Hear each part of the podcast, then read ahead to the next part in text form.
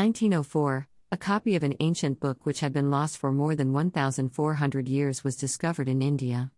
A modest book written on palm leaves, its outward appearance was proven to be deceiving as the book contained surprisingly detailed information on how an effective government should be run, treating wide ranging topics from war, diplomacy, law, taxation, agriculture, how to manage secret agents, when it is useful to violate treaties, even when to kill family members. Arthashastra by Tim Z, CC by SA 4.0. It was a copy of a book that was written by Kautilya, 350 to 275 BCE, a minister of the Mauryan Empire. Called Arthashastra, commonly translated as the science of material gain, the book is a major classic of diplomacy even to this day. Within this category, it is one of the most complete works of antiquity. This leads to many questions about this extraordinary book's origins. How did it come about? How did one man have so much detailed knowledge of every aspect of an empire? How could one book make any difference in its time? The answers to these questions bring us to a unique time in Indian history and introduce us to two very strong figures in the philosophy of governance. It is useful to understand the period of intellectual history of India in which Arthashastra was written. The two Indian epics Ramayana and Mahabharata, the sacred text Puranas, as well as Buddhist and Jain texts, all mention the ancient empire of Magadha. Like in the ancient Chinese concept of warring states, according to Buddhist sources, Northern India had the famous 16 Mahajanapadas, great realms, between ca. 600 to 300 BCE, before the Magadha Empire emerged victorious. Prayag Snanavidi, lit. Guide to Bathe at Prayag, and Prayag Mahatmya, lit. Glory of Prayag, are chapters found in the Puranas genre of Sanskrit texts. These describe the legend of Sangam, confluence, of three rivers, Ganga, Yamuna, and the underground hidden Sarasvati at a place they call Prayag. It has been an ancient site of Magha that grew to be a center of the world's largest Hindu pilgrimage and gathering in January every 12 years in the 19th century. By early 21st century, with the convenience of modern transport, an estimated 100 million pilgrims reportedly gathered over 55 days around January for the Kumbh Mela. The above is a photo, or illustration purposes, of a few random manuscript pages of a 17th century manuscript that is archived and preserved at the University of Pennsylvania, MSS Pullman 3324, up 140. Penn Library holds the largest number of South Asian manuscripts in North America. By Ms. Sarah Welch, CC by SA 4.0. Two of India's greatest empires, the Mauryan Empire and Gupta Empire, originated from Magadha. The two empires saw advancements in ancient India's science, mathematics, astronomy, religion, and philosophy. The periods in which these empires ruled were considered by many as the Golden Age of India. It was a period of many ideas and progress. The Upanishadic thinkers and philosophers, as well as the Buddha with his followers, dominated the philosophical scene, embodying the transitory and ever changing nature of the empirical world. As far as they were concerned, worldly pleasures were not worth pursuing and were to be shunned. This emphasis on asceticism and renunciation led to reactions from the Lokayata thinkers, who would argue the opposing point. Lokayata refers to the school of thought within Indian philosophy that rejects supernaturalism. The Lokayata thinkers, therefore, argue that matter alone is real, there was no such things as life after death, soul, or God. It was in this intellectual environment that Kautilya lived and fine tuned his writings leading up to the Arthashastra.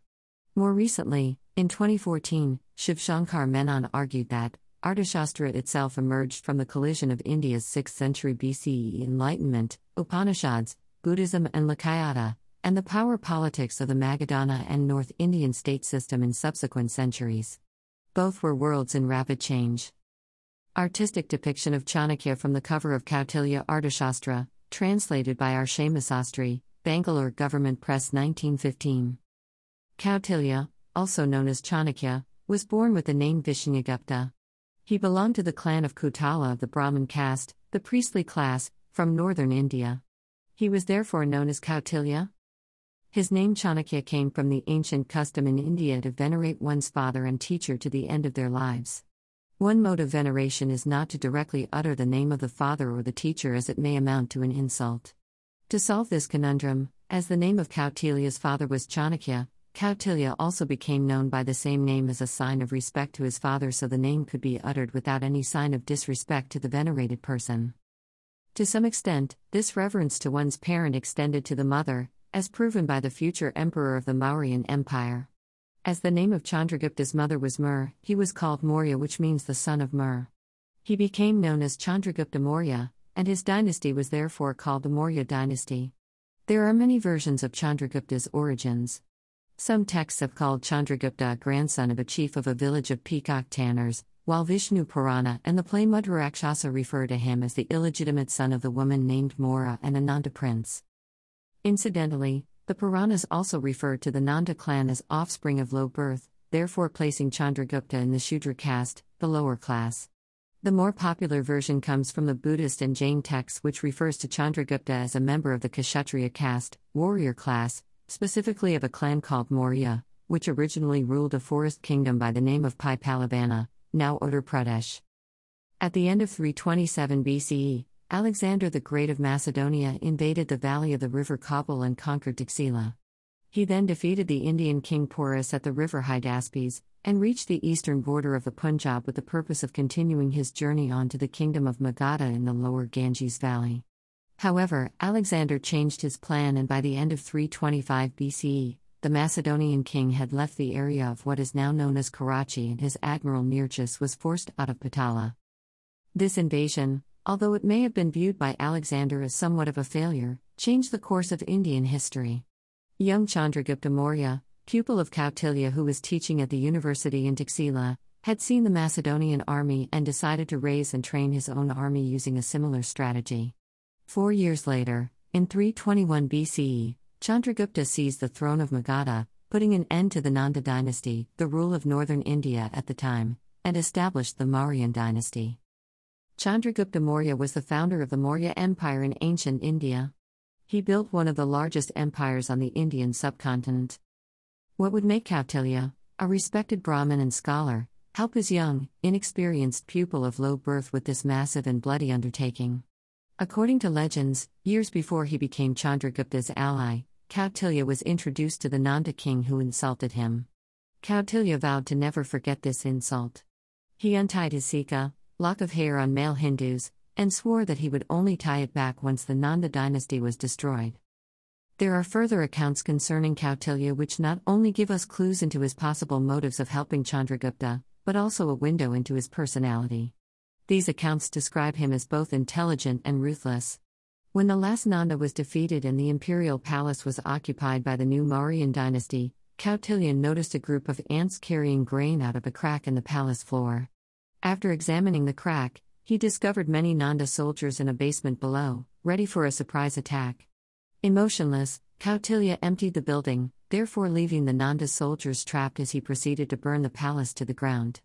The same accounts also said that when the Nanda king was killed, Kautilya personally went to see the body and, just before tying up his hair, ordered the body to remain uncremated, discarded, and turned into carrion, an insulting end for one's soul for any deceased man in the ancient Indian tradition. In 317 BCE, one of Alexander's successors, Pithon, the satrap of Media, tried to subdue the leaders of the eastern provinces who united against him. This war offered Chandragupta the opportunity he needed and he was able to reclaim Taxila, the capital of the Punjab, when another one of Alexander's successors, Seleucus, tried to conquer the eastern territories again. However, the war was proven to be inconclusive, and the Macedonian offered a peace treaty to Chandragupta. Chandragupta recognized the Seleucid Empire and gave Seleucus 500 elephants. Seleucus recognized the Mauryan Empire and gifted the eastern territories to them, including Gandhara and Arachosia. Finally, there was epigamia, which can either mean that the two dynasties intermarried, or another form of recognition of the union of the Macedonians with the Indians. Shravanabelagola is one of the most important pilgrimage sites of Jainism, particularly for its Digambara sect. The site includes two rocky hills on which are historic Jain shrines and temples from the first millennium CE. The town has other Jain monuments, as well as Hindu temples with Dravidian Gopuram architecture that coexist with the Jain temples. The site is most known for its colossal Bahubali, Dhameshwara, statue and for being the place which Digambara tradition believes was the place where Chandragupta Maurya spent last years of his life as a Jain monk and committed Sallekhana, voluntarily end to his life in old age by not eating food or drinking any form of nourishment. By Ms. Sarah Welch, CC by SA 4.0. Chandragupta had now united the Indus and Ganges Valley and built a formidable empire. The child of a Shudra, if he was one, had succeeded beyond anyone's wildest dreams. In this new empire, there were a number of innovations in war and statecrafts, such as inspectors, secret services, and retirement plans for prostitutes. This was due to the book Arthashastra, written by Kautilya, his teacher and now main advisor. A Greek visitor of the empire, Megasthenes, who was an ambassador of Seleucus Nicator and had come to the court of Chandragupta, gave a rather unusual description of the caste system in India as he knew it, referring to seven instead of the usual four classes of people. It was likely that he was describing an attempt at reform by Chandragupta, which is plausible as Chandragupta was not deeply attached to orthodox Brahmanism, preferring instead the Lokaya philosophy. According to the ancient scriptures of the Jainists, Chandragupta abdicated at the end of his life in favor of Bindusara, and converted to the Jain faith. He died as an ascetic, having fasted to death. His loyal advisor Kautilya died soon after also by starving himself to death. Arthashastra contains 150 chapters which covers three parts. The three parts are national security issues, administration of justice, and economic development policies. It argues in favor of an autocracy managing an efficient and solid economy. It also discusses the ethics of economics and the details of the duties and obligations of a king, going so far as to prescribe a rigorous schedule of a virtuous king which would only allow the king four hours of sleep at nights, insisting that the happiness of the subjects is the happiness of the king, their welfare is his. His own pleasure is not his good, but the pleasure of his subjects is his good. The book also offers an outline of the entire legal and bureaucratic framework for administering a kingdom, with descriptive cultural details on topics such as mining, agriculture, medicine, and the use of wildlife. It also focuses on issues of welfare and the collective ethics which hold a society together. Tishyarakshita, Queen of Asoka by Abanindranath Tagore, 1871 1951. The Arthashastra offers a list with the seven components of the state. They are the king, the ministers, the country, which includes population, geography, and natural resources, fortification, treasury, army, and allies. It goes on to explain each of these individual components and stresses the importance of strengthening these elements in one's kingdom as well as weakening them in the enemy states by using spies and secret agents. While the Arthashastra played a key role in the establishment of one of India's greatest empires, its teachings were rejected by the mainstream voices of Hinduism, Buddhism, and Jainism, which promoted Dharma, right conduct, and ahimsa, non injury, as their highest ethical ideals of religion and civilization. The book shares many common philosophical and practical views with Machiavelli's The Prince, 15th century CE, dash a work considered by some to be unscrupulous and immoral. Some scholars have also seen a combination of Chinese Confucianism and legalism in the ideas of Kautilya.